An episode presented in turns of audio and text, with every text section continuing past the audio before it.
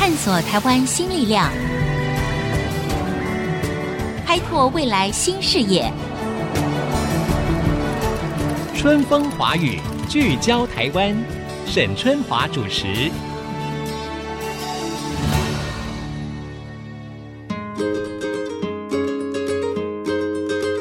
大家好，欢迎收听 IC 之音《春风华语》，聚焦台湾，我是节目主持人沈春华。哎，时间过得真快，二零一八呢即将接近尾声了。面对新的一年，不知道您是否希望自己在理财呀、投资啊各方面呢有一个全新的而且周详的布局呢？如果说啊，在这个资讯科技和 AI，就是人工智慧越来越发达的今天，让一个机器人啊，一个 AI 机器人帮你来做投资理财，你会接受吗？你会跃跃欲试呢，还是你根本不太可能这个放心呢？那事实上这几年我们知道金融科技，也就是 FinTech 这个名词呢，非常的流行。去年也就是二零一七年的时候，金融科技吸引了全球投资金额高达两百七十亿美金。哇，这个数字很高。那么今年二零一八年，据说整年度还会再上升。究竟金融科技包括了哪些范围？跟我们一般人的生活有什么关系呢？作为一名投资人或者是消费者，我们又应该留意哪些地方呢？今天呢，我们在节目现场要访问的呢是清华大学计量财务金融学系的副教授韩传祥韩教授。韩教授你好，春华姐好。IC 之音的所有听众们，大家好！哎，今天呢，我们要跟韩教授呢来谈一谈一个科技时代下面的金融理财这个概念哈。是。那我想我们让听众朋友呢先来复习一下，因为我们谈到了金融啊，谈到了财务啊，其实它有六大区块嘛，就我们说是六大功能嘛哈。嗯，是。那这六大功能，比如说我可以想象得到的，像支付，像我们一般人就要付钱啊，所以现在有很多的用手机就可以付钱等等，这个就是加入的科技嘛。那还有什么？存款啊，贷款等等，那还有哪一些呢？根据呃世界经济论坛 WEF 在二零一五年，它有一个很重要的报告，它指出这六大区块包括了有支付、存贷、嗯、募资、投资、保险，还有一项是担任后勤的。我们称之为市场资讯供应，听起来好像都是一些特别的名词，但事实上，我们如果接下来继续跟这个教授来聊的话呢，大家都会知道，其实跟我们平常的生活、理财、金融、财务其实是息息相关的。没错。好，刚才这个韩教授提到的这六大区块哈，如果我们加入了现在的科技，也就是所谓的金融科技，那么它就会有一些哪些新的意涵呢？呃，一般来说，金融科技我们指的就是由技术哈，它所带来的金融创新。嗯、当然要在合规还有安全这个条件之下，让我们整体的金融服务，就像您刚刚讲的，其实现有就存在的这些金融服务，嗯、让它变得更有效率性，同时也要变得更普及。可不可以举一些大家比较熟悉的一些应用的方式？比如我比较知道的，可能就是我们现在可以用一只手机，对不对？你一毛钱都可以不用带，那那那么你就可以去做支付这个动作。那除了这个以外，还有哪些大家熟悉的应用呢？哦哟，事实上相当的多，现在几乎环绕在我们身边当中啊，包括了呃有一些是数位货币的支付，比如说就像您讲的呃，这个我们现在有 Line Pay 啦，嗯、有 Apple Pay 啦等等这种比较流行的。在大中国大陆有支付宝啊，嗯、呃，没错，微信支付等等，还有一些是像借贷。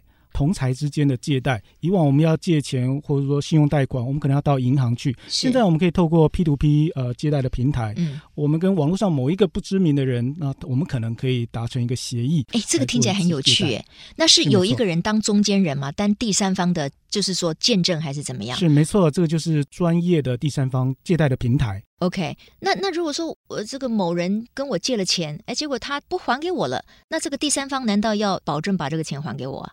呃，他有许多机制可以去设计，嗯，但是一般像这种违约的情况，就按照一般金融机构也会都有这种呃实施的办法，他要怎么样去把这个钱追讨回来？嗯，以台湾的法规一般来说。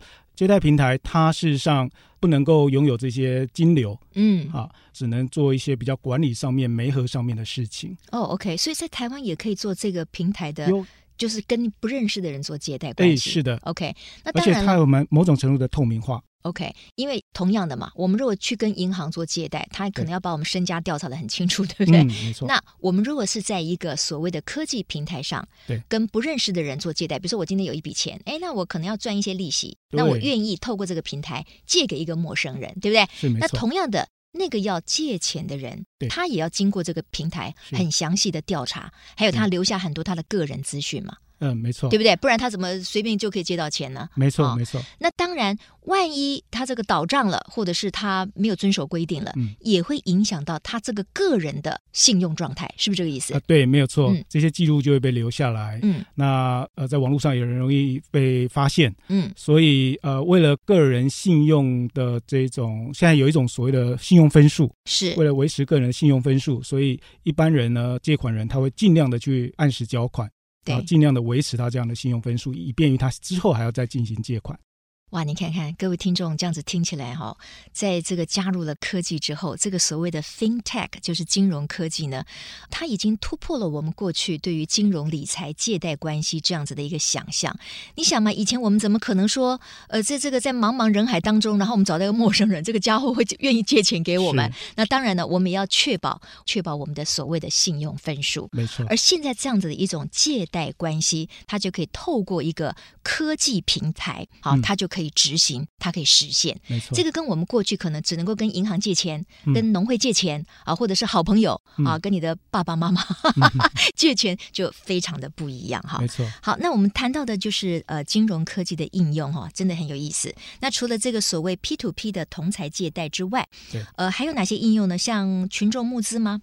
对，群众募资也是一种前一阵子蛮流行的一种叫做 ICO 的方式。嗯这个是利用加密货币或密码货币在进行筹资的这种方式，非常流行。是，当然最近这个呃货币的价值下跌啊、呃，大幅的下跌，比比特币对不对？呀，或者是以太币等等相关的，但会影响这个这种新形态的筹资方式。嗯嗯。但除此之外，还有一些像您刚刚一开始节目提到的这个机器人理财的投资，嗯啊，甚至保险上面都有一些很创新的做法。喂。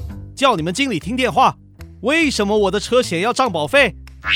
先生您好，根据大数据，最近一年您有过四次危险驾驶，而且……呃，好好好，算了算了。比如说，我们现在一般人的保险概念有没有越来越普遍了哈？对。那如果说我们从保险这个面向来看的话，是过去的保险是什么概念？是怎么样决定保费的？嗯。嗯原始的保险呢，其实都是出自于一些人性的需求。我们可以想象，在一些从事特别危险工作的行业，比如最早最早这个北欧这个维京人啊，uh -huh. 他们要出海去打鱼啊，uh -huh. 因为他们的海上的海出海打鱼不是去当海盗了哈。呃，也有可能，也有可能，也有风险嘛，都、呃、对，都有风险。他们一出去就有风险，是是是，嗯，呃，那么因此他们就很自然的小村子里面就会为那几户呢家人呃出海打鱼去的，为他们可能承担的这些风险，他们就愿意来彼此分摊，嗯，因为下一次是另外几家出去，然后永远对这个未知的风险，事实上有保持了一个非常大的怀疑，嗯嗯，啊，那所以利用这个机制，他们彼此互保，就是最原始的保险形态，称之为互助保险。嗯哼，哎，那我想到的就是说，我我们小的时候，妈妈都会跟会，台语叫做对回呀，哈。对。那这个好像也是有一点分摊风险的味道，或者是如果哪一家人他可能要娶媳妇，他需要一大笔钱，他就可以先把这个会标下来。是，啊。这这个也有点这个差不多的概念，是吧？是类似的。嗯嗯，嗯。呃，但是保险因为它有特殊的目的。对。啊，它只为了针对某一种损失，风险啊，哎，这种风险，呃，一般跟会标会这种，他们是用来做些别的用途然后，应急之类的，是等等。好，那当然呢，我们今天谈到这个金融科技哈，从保险过去分摊风险的概念是。啊，可能比较人跟人之间，尤其是你跟你认识的人之间的一种互助的一个保险，对，到现在哈已经商业化了嘛哈，我们现在在这个商业的保险有各种不同的所谓的保单。那如果再引进所谓的金融科技，或者说 big data，嗯，大数据之后，那么保险会发生哪些变化？是的，它会发生一些挺有趣的变化。我们目前看到有许多新形态的保险哦，嗯、都是将商业保险做一些变革。最主要的原因是在于说，这种商业保险它定价的方式比较像是依照大群体可能面临的损失下去价已经算。是。那么现在保险科技呢，因为它利用 IoT 能够知道许多用户哦或保护，呃，甚至是一个物件哦，它的暴露在风险中的状况，譬如说某个人他的健康生理状况，或呃在开车的行为的状况，这些都可以透过 IoT 的技术被侦测到。嗯、OK，当我们说 IoT 的时候，指的就是物联网，对不对？哎，是的。好，Internet of Things 就是我们一般讲的。物联网哈，就说未来可能就是一个万物皆联网的一个一个时代，就是什么都会被 AI 化了哈。嗯，呃，那因为最近呢，我的这个车子的保险又到期了，我又要再重新保车险嘛，所以我对于车险我也很有感哈。就是说，从保险再谈到这个车险，那通常比如说车险的保费可能会根据这个人他的呃年纪啦。违规的记录啦，甚至肇事的频率呢，嗯、来判断它的保费。哈，那如果说运用了金融科技之后，那保费的计算会有什么不同吗？会如何更精准吗？呃，这当然是，就跟刚刚之前的理由很像。嗯，因为现在驾驶人的行为呢，逐渐的可以被侦测到，譬如说。驾驶人他开车的里程啊，他什么时候开车啊，甚至他开车的习惯有没有急加速、急减速等等，这种会被记录在呃一些行车的装置里面。那如果使用这种装置的话呢，未来的这个车险就可以根据这些资料。啊，来调整车险的保费的计算。嗯、啊，那这种类型的通称为叫 UBI（Usage Based Insurance） 啊，使用者的车险保险。嗯嗯，也就是说，未来可能像信用分数一样，我们每一个驾驶都有所谓的驾驶分数，对不对？是。然后来决定，就是说你的呃来年的保费可能会提高呢，还是说维持这个一样啊？所以大家开车一定要非常小心了哈。那我们就会提到了，那那理赔呢？因为保费的计算，刚才韩教授说，可能他会根据你驾驶人的使用的开车的行为决定你的保费。那未来在这个车险的理赔方面，也会不会因为这个科技智能的加入，让这个理赔可能会更便利、更顺畅？对，呃，现在有一种叫做智能合约，嗯、啊，它是一种区块链技术。透过这样的技术呢，它能够自动执行许多理赔方面的关系，哦、啊，这可以让整个车险的服务呢更加的有效率化。未来保险科技提供的服务会朝着精致化，同时也会朝着社群化，这些都是相当值得期待哦。OK，好，还有更值得期待的，那就是从投资的角度，我们来看，又会对我们一般的民众哈，这个金融科技会产生哪些新的机会呢？而我们在节目一开始提到的理财机器人，到底要怎么样来执行跟运作呢？广告之后再回到春风华语，聚焦台湾。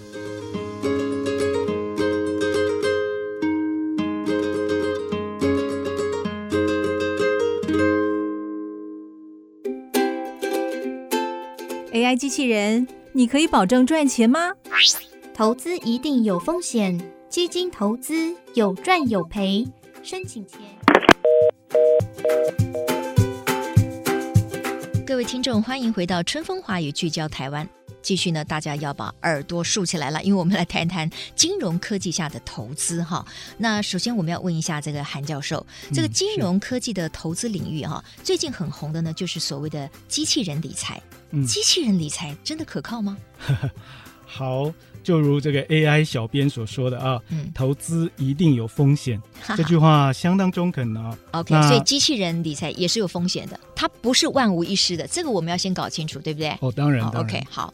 呃，有一句话我非常喜欢哈，这是从纽约大学呃 Robert Engel 教授，他也是诺贝尔奖得主啊，他出过一句话叫做 “It is wise to take risks, but not all”，也就是说，值得去冒险，但不应该对所有的风险都去冒它。嗯哼，啊，换句话说，也就是要确实的了解不同风险的样貌。所以，我们如果来谈机器人理财的时候，最好是稍微了解一下它的本质，嗯，啊，以及它可能面临到什么样的风险，最后将投资的决策呢，留给有智慧的广大听众们来决定。好，那这一题，我觉得我我要帮听众聚焦一下。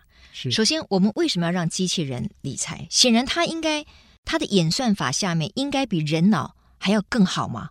否则我们干嘛要、嗯、要依靠机器人呢？我们每个银行都有理专啊，然后我们很多的投资人自己也很用功啊，他也做了很多的数据啊，这个消息面的啦、市场面的分析啊。嗯，确实有一些投资人呢是非常的厉害，但是呃，研究之后发现说，事实上能够在市场上持续。赚取这些我们所谓超额报酬的投资人的比例呢，实在是、呃、非常低。呃，对，大家也许分享的时候都会说，呃，我赚了多少钱，嗯、但是很少人在分享他赔了多少钱，嗯、后者才是真正的勇者。对对对，啊哈，呃、机器人到底凭什么技术哈，让大家认为说它可能可以让你的获利比较高？嗯、第一个，我的假设前提是对的嘛，嗯、就是说机器人可以让你的获利率更高吗？还是说这个假设前提也不一定，也不存在？OK，可以从好几个层面来看它哦，因为现在机器人理财能够使用的资产，啊、呃，也就是一般人也可以使用这些资产啊、但是机器人它能够交易的资产的范围更多、更广大，然后它能接受的信息也是最新的这些信息，它能够消化吸收，作为它演算法的判断，二十四小时不休息这样。还有一个恐怕是大家一般认为最重要的，就是它是非常有纪律的在执行，嗯、不会因为我昨天亏损了多少钱，或者、哦、呃跌了情绪受到影响，没错没错，低落啦，所以不想工作啦，或者是头脑昏了，不，他不会这样子。对，甚至不愿意有理性的继续执行我原来有的策略，嗯。啊，因此到最后呢，也不知道自己为什么输钱了。啊，已经完全都乱掉了。嗯嗯嗯。所以有很多例子显示说，比如说本来在金融机构工作的这些专业投资人，后来回来操作自己钱的时候，反而他的绩效没有当初那么的好。嗯，这个跟信息、跟纪律、跟那种情绪，事实上有绝对的关系。OK，好，所以我们知道了，机器人它没有个人的情绪，它的工作的效率可能可以非常稳定的不断的执行当中。哈，那我若简化成一个问题，就是说，嗯，机器人给你的投资的建议。会好过一般的理财专员吗？因为既然他可以用那么大的数据量去做一个可能一个判断嘛，啊、嗯，这就是数据化 big data 下面他帮你做的一个，比如说他叫你投资什么基金啦，或者是说你个人的资产配置啊，嗯、这些建议是不是一定会比人脑要来得更好？嗯，当然有些人是非常有智慧的哦。机器其实它背后的演算法呢，有时候如果我们摊开来看，它其实是非常笨的。哦，但是他因为就像刚刚讲的那理由，他能够有纪律的执行，突破一些心理的障碍。长期来看，只要随着市场的增长，而且它多元化的投资，我们在许多的数据里面显示，长期来看，它的绩效确实。能够打败大盘？你是说机器人理财长期的绩效吗？哎，对对，会打败大盘。对，我们可以从这些数据里面看到。那那如果从数据来看，长期的观察，对机器人理财比之于人脑的理财，哪一方的表现比较好？嗯，我们目前看到的几家世界上非常厉害的公司，投资公司，嗯、他们的报酬率远远胜过于一般的投资机构。那他们都是显示出人跟机器的合作哦，嗯，所以不完全是机器或不完全是人。事实上，因为我们知道机器人理财的道理之后，你就不会太依赖于它，而是知道说什么时候我可能应该要介入这种异常的情况，加以调整演算法。所以，一个比较理想的状况应该是机器人跟人。之间的合作，嗯，对不对？不是单靠一方，它并不是说呃零和游戏，有你就没有我，嗯、有我就没有你，不是这样子的。他们是可以携手合作的。对，原因很简单，因为金融市场的风险实在太大了。是、嗯，我们每天面临到不确定性，各种各样不同的新闻，嗯，等等。那有些时候需要人的智慧来判断。这个我觉得非常合理。比如说、嗯、刚才我们提到机器人，它可能没有情绪，它可以很稳定的做它的计算，哈，跟它的工作。但事实上呢，也就是因为这样。所以他可能少了一点人性的观察，对不对？他对于整个社会的氛围，嗯、或者是说政治的 情势啊等等的，他可能没有办法呃放进去。所以这个可能就要仰赖非常有经验的理财专家啊，他给他就是相辅相成。当然，嗯、就像所有的 AI 一样，它学习呢，它需要一些过去的历史事件，对，重复的发生，它才能学得到。对如果某一个事件它从来历史上没有发生，那么机器就不可能学到这种经验，嗯，呃，也就自然不能够做比较好的判断。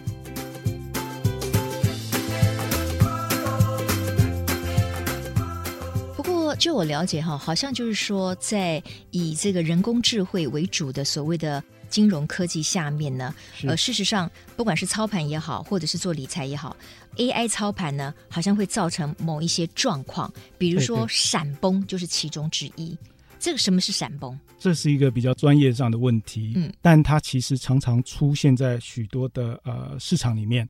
闪崩的意思是跟高频交易有关。高频交易就是什么？就是交易的频率太高，非常的高。啊哈呃，举例来说，可能一秒钟它会超过一千次以上的交易。嗯啊，那就是我们一眨眼就已经好几个交易嗯经过了。好，那像这种交易策略，呃，事实上存在在一些市场里面，因为这个跟交易所的机制有关系，它允许在那么短的时间之内就做成交易。嗯那这个时候就有一些高频交易公司，他们会利用这个机制的关系，然后也利用他们科技力量的关系、速度的关系，然后他们会在这边试图赚取一些利益。嗯哼哼。哦，那闪崩的意思就是说，在某些情况之下，他们会造成市场上极大的波动。啊、哦甚至在几十分钟之内造成市场上下震荡来回高达十 percent、二十 percent，像这种这么大的振幅，造成市场上的动荡，当然是金融市场上会造成非常大的损失了。那如果这样子的话，我们一般的什么散户这些小投资人，不就感到很恐惧了吗？啊，没错，特别是这样在期货市场里面，它是一种零和市场，嗯就是有一些人赚钱，那必然就有一些人亏钱。嗯那么高频交易公司在某些情况之下，他们会因为闪崩的关系，他们或许可能赚取到蛮多利益的。嗯那这也意味着另外一边通常都是散户，可能会受到很大的亏损。所以，韩教授，从您对于这个 AI 技术或者是所谓的金融科技的认识，哈，对，你觉得那一般的投资人到底在面对一个新的理财的规划的时候，要用什么样的方式，可以为他个人找到一个最自在、可能最符合他的？因为每个人理财的习惯，他的个性其实不一样的。啊，就像有些人的风险承承受很高，嗯有些人他就稳稳的，一年给我个两三趴的利息，我也 OK，只要他没有风险。对，所以，到底我们怎么样帮我们自己找到一个好的理财专员，或者是一个投资机器人呢？一般来说，投资人他可能有几种形态，比如说有些人就像您讲的啊，比较适合长期性的投资嗯哼啊，那他追求的是一些比较稳定的报酬。呃，有些年轻人他可能觉得说，哦，我将来要买房子啦，要，所以他可能会有一些比较积极性投资的这种心态。嗯那甚至有一些在市场上常常短进短出的这些人啊，甚至他就以交易为生的这些人，所以在市场上交易呢，可以分成短、中、长期来看。是那在每一种情况之下，都需要有一些呃相关的配套策略方法，甚至纪律，嗯，然后来达成这些事情。其实现在在台湾的银行金融界里面哈、对到底机器人理财这一块它是如何被应用？我们一般人可以呃，就是说，我我希望由机器人来提供给我建议，还是说这个所谓的机器人理财还是存在于银行的理专跟机器人之间的一个互相合作？最后，我们一般投资者或者消费者可能得到的讯息也是透过银行的理专呢？哦不，因为金融科技事实上我们也称作普惠金融，也就是说这些服务现在已经直接能够接触到我们一般的终端消费者是 OK 没错所以我们自己就可以来决定要不要使用理财机器人这项服务。那我如何能够接触到理财机器人？哦，现在有非常多的平台，对，可以上网去看。嗯，那或者是因为现在金融机构它也在转型当中，所以现在也有很多老牌的，然后还有一些呃金融科技新创业者，他们也都提供机器人理财的服务。甚至我们如果问我们的理专的话，他也会帮我们引导到相关的服务上面去。OK，如果说今天有听众或者一般的朋友，他对于所谓了解理财机器人是有兴趣的，你会提醒他什么？就是说，当你今天要去面对一个理财机器人的时候，你是不是要具备某一些的基本的知识，或者是态度，或者是说你的呃想法，你可能要准备一些什么样的这个内涵？一般来说，做任何的投资的时候，都要比较清楚自己的风险属性。嗯嗯，啊，这是做任何投资理专也都会问我们的，对这个叫 KYC Know Your Customer。那要了解机器人理财的服务的时候，我们可能要对它的内涵要稍微知道一下。嗯它什么时候可能会失灵？嗯，一般我们可以上网去查询相关的知识，是或者是询问相关的理专，都有类似的资源可以提供。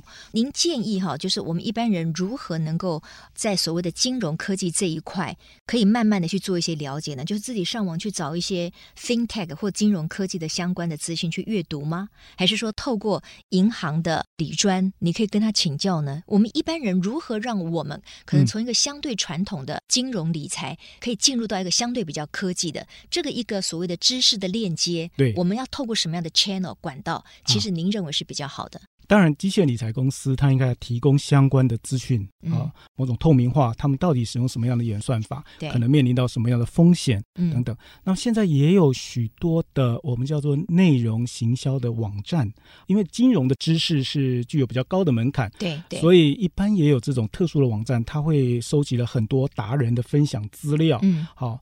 那让人们能够知道，哎，譬如说使用这种机械理专，在某个投资项目上面，它可能面临到的风险会有多少？嗯，所以也有类似这种呃内容网站，事实上也相当的普及。通常有很多的听众呢，他们去一个银行，比如说他想要进行某一种的投资的组合，是，或者是他想要去购买某一种的基金的时候，他们通常都是透过这个银行的理专。来给他们一些建议嘛？对。可是呢，很多的朋友都说：“哎呀，那这个银行他们主要卖哪哪一些基金，他就会推荐你去买这个基金嘛？”对。所以，我我们如何能够得到真的相对比较客观的资讯呢？啊、呃，譬如说，我们可以请他能够做一些事前的计算。呃，如果我使用这些商品的话，那么我在过去我的表现应该是啊、呃、是如何的？嗯哼。好，我们甚至可以问他：那如果我加入一些其他的元素，譬如说一般人可能就买股票。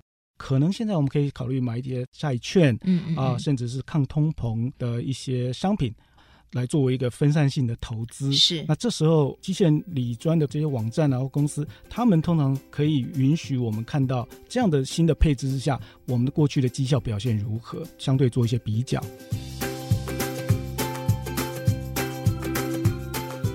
是韩教授，那么我们知道呢，在这个金融的六大区块里面，还有一个呢叫做市场资讯供应。那我们如果从一般的投资人，或者是从我们消费者的角度来看，我们要如何去解读现在的所谓市场资讯供应呢？是不是这个门户更大开？嗯、我们一般的消费者或者是投资者，嗯、我们更有更多的资讯或者是工具，可以帮助我们做投资理财的判断。绝对是的啊！嗯、市场资讯供应的这个概念呢，就好像公司的 IT 部门一样，数位化程度越大的公司呢，它自然就会越依赖于 IT。嗯，那么我们在 FinTech 里面，我们常常强调有 Bank 三点零，现在甚至是 Bank 四点零啊，这种甚至有智慧化的 Banking 的服务。那么我们都可以看出，这些数位化的程度呢，非常的高的啊。嗯，那这个市场资源供应呢，其实就可以成为 FinTech 五大区块啊，刚刚讲到那些、嗯、它背后的这个后台。作为它的一个支撑，嗯，当然，我们希望每一个人都可以有更好的理财的决策嘛，哈。对。可是我们听到了这一集的节目呢，会发现说，哇，金融科技其实是有它的门槛。啊、哦，那么你也要非常就是很用功的去接触到各个不同的应用哈。哦嗯、我不知道韩教授您的建议会是什么？就是说，一般的这个消费大众或者是一般的投资人，是不是可以去仰赖这些各种的市场资讯供应，来让我们更耳聪目明呢？对，当然，呃，现在这些市场资讯供应呢，主要就是说它可以提供一些核心的技术。包括了更强大有算力的这些机器，更聪明、更有智慧的这个演算法，嗯，还有就是提供各式各样的平台服务，哦，让市场上各式各样不同的参与者很容易就取得一些资讯.而且他们还可以彼此连接，哦，就是终端用户之间可以彼此连接，使得这整个服务啦、啊、或者市场也好，它的流动性更好，那效率性会更高。换句话说，哈，我们可以透过这个。资讯技术上面的一些突破，让过去呢可能都是比较由金融单位或者是银行主导的一些智慧的掌控权，可以有一部分回到消费者的手上嘛，对不对？对，这是当然的。那当然，我刚才提到，就是说一般的听众可能会比较担心说，哇，这些鸡窝龙铁不哈，这个好像很难这样子。但事实上也不尽然是如此，因为就我了解，其实大数据或者是有一些金融科技，它就是可以把民众看不懂的、没有信心处理的资料。可以透过新的金融的科技平台，可以把它转换成一般人可以理解的内容。比如说，呃，你可能上网去填写一些他问你的一些资讯，嗯，他就可以掌握你这个人的个性是什么，你的投资风险是什么，或者你可以投资的金额大概有多少。那你希望在多少的这个时段里面做一些投资的回收？当你可以回答这些跟你有关的问题的时候，诶，他是不是就可以给你一些所谓的各种的理财的排列组合呢？对，这样子是不是你就可以作为一个很大的参考？呃，是。现代科技的目标当然就是要降低大家对这些专业水准的，好像要求标准一样。嗯，嗯，嗯，我不一定需要懂得呃什么机械理财背后的道理，我才能去做投资。没错，没错。啊、呃，其实是希望降低这样的一个负担，嗯、然后让每个人去好好享受他的生活，对，从事他专业性的工作。对。那这个市场资讯供应基本上也是希望能够利用这些数据，利用这些 AI，然后来达成投资人。或各式各样服务，他想要达成的目的。是，今天呢，我们非常谢谢呃韩教授哈。今天这一集对我来讲也是大开耳界，就是说我们可以学习到更多。那我觉得听众他可以放心的，就是说这个所谓的市场资讯供应哈，包括我们一直在说的所谓的大数据，就是 big data，它事实上是让理财界的人呢更难吹牛，因为这个资讯越来越透明了嘛，对，对不对？所以呢更难唬倒一般的消费者了。是，而投资人的操作呢，嗯、事实上呢都可以透过网络啊，或者是新兴的平台取得，对不对？所以资讯更透明。那么韩教授，您认为这个是不是也就是所谓的 FinTech 里面一个很重要的一个特色？这当然，资讯透明化，成本降低，嗯。啊、呃，那甚至很多诈欺的情况也能够有效的改善，嗯，这些种种都是金融科技它所可能带来的一些便利性，嗯，好，或甚至说我们说它的成就。在这边好，今天非常谢谢清华大学的韩传祥教授。呃，我想呢，这个人与机器人的对决啊，从这个棋盘呢，已经到了更大的赌局，那就是金融市场了。不管如何了，我们面对一个快速变动的时代，一个高科技的时代，我觉得我们要与时俱进，我们就是要不断的学习哈。今天非常谢谢韩教授的分享，谢谢。那我们也祝福所有的听众，所有的投资人哈，我们都可以在新的年度里面。让自己的投资理财可以更上一层楼。谢谢各位的收听，我们下周同一时间再会。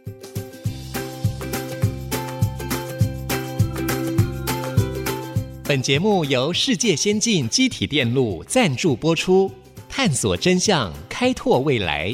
世界先进机体电路与您一起聚焦台湾。